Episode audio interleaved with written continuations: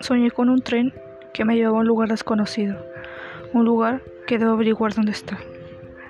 En esta primera temporada te leeré algunos de mis escritos y poemas, dándole así inicio a mi primer libro, Sentimientos sin remitentes.